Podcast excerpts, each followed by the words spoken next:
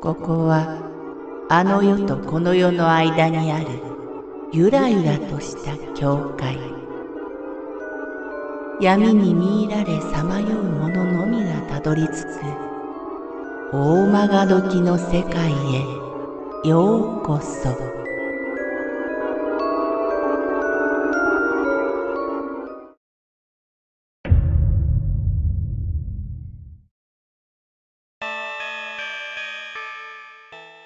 風の日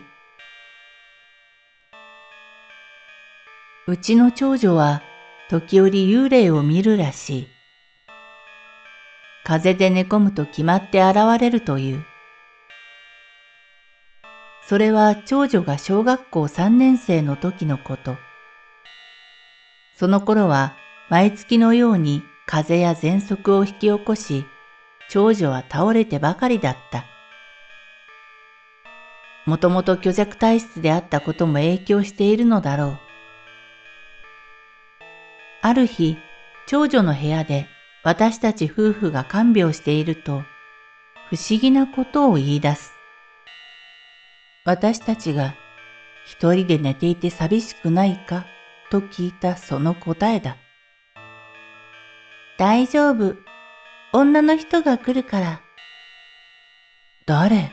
その女の人って。知らない人。靴を履いたまま来る。靴下も履いてる。問いただすと中年から年配らしい。確かに靴と靴下というのは少なくとも若い女性ではない。その女性はいつも風になるとやってくるそうだ。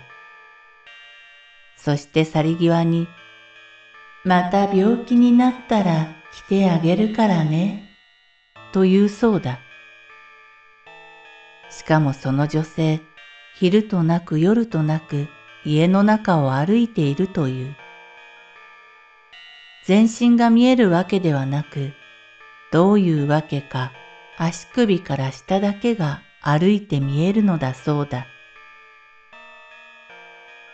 いつも同じ靴、同じ靴下だからわかるらしい。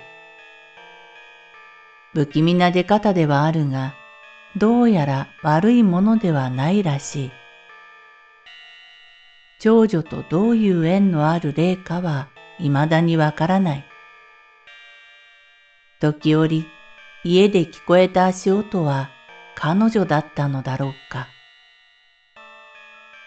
ただ、家で聞いた足音は靴音の時もあったが、むしろ多くは裸足で歩く足音だった。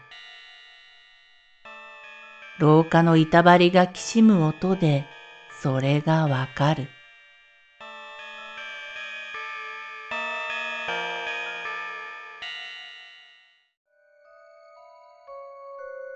この番組は怪談大曲時物語に寄せられた投稿をご紹介しております。